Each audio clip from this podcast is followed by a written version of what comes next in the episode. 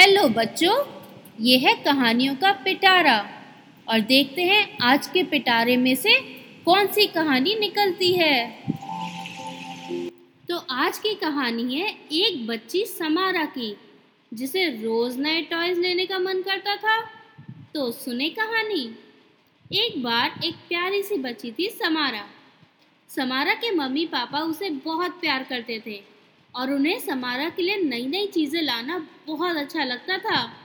लेकिन अब कुछ टाइम से समारा बहुत ज़िद्दी हो गई थी। वो रोज़ किसी न किसी बात पर ज़िद करती और फिर रोती रहती।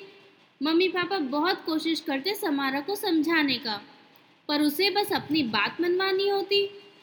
मम्मी पापा को समझ ही नहीं आ रहा था कि वो कैसे समारा को समझाएँ।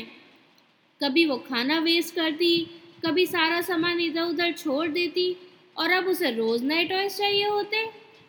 और वो जिस चीज़ की जिद करती, उसके पीछे पड़ जाती, जब तक उसे मिल ना जाए। वो बस उस टॉय के बारे में ही बात करती रहती, मना करने या समझाने पर रोना शुरू कर देती। मम्मी पापा उसके लिए फाइनली वो ले भी आते, लेकिन थोड़ी देर खेलकर वो उस टॉय को छोड़ देती और फिर किसी नई चीज़ के पीछे लग जाती। सबने समारा को हर तरह से समझा कर देख लिया, पर वो कुछ सुनने को तैयार ही नहीं होती थी। कभी मान भी जाती तो फिर अगले दिन उसे कोई नया टॉय याद आ जाता। उसके पास इतने टॉयज हो गए थे, जबकि आधों से तो वो खेलती भी नहीं थी। आखिर बहुत सोचने पर मम्मी पापा ने एक तरीका निकाला। उन्होंने समारा से कहा कि अब से जब भी आपका कोई नया टॉय लेने का मन करे, आप उसे एक पीस ऑफ़ पेपर पर लिखकर हमें दे देना। हम उस स्लिप को फेरी को देंगे, पर फेरी हर सेवन डेज़ में आती है। स्लिप मिलने के बाद अगर सेवन डेज़ बाद भी फेरी को लगा कि आपको वो टॉय चाहिए तो वो आपको वो गिफ्ट कर देगी, वरना नहीं ला कर देगी।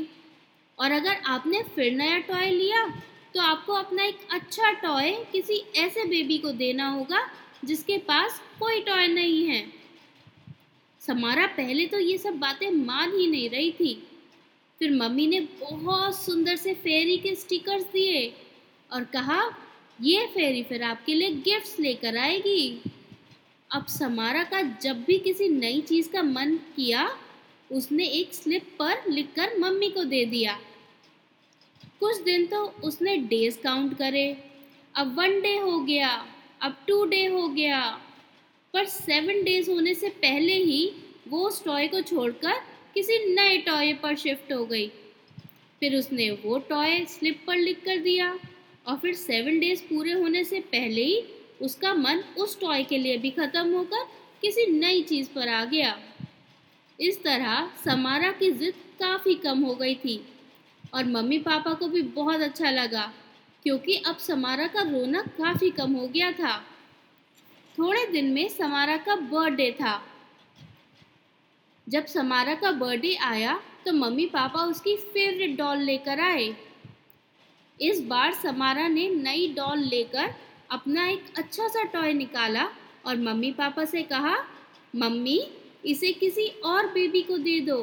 आप कहते हो ना कि बहुत सारे बेबीज़ ऐसे हैं जिनके पास कोई भी टॉय नहीं है। उसकी ये बात सुनकर मम्मी पापा बहुत खुश हुए और उन्होंने समारा को गले से लगा लिया। तो बच्चों, ये थी आज की कहानी। कैसी लगी ये कहानी? अगली कहानी कल सुनेंगे।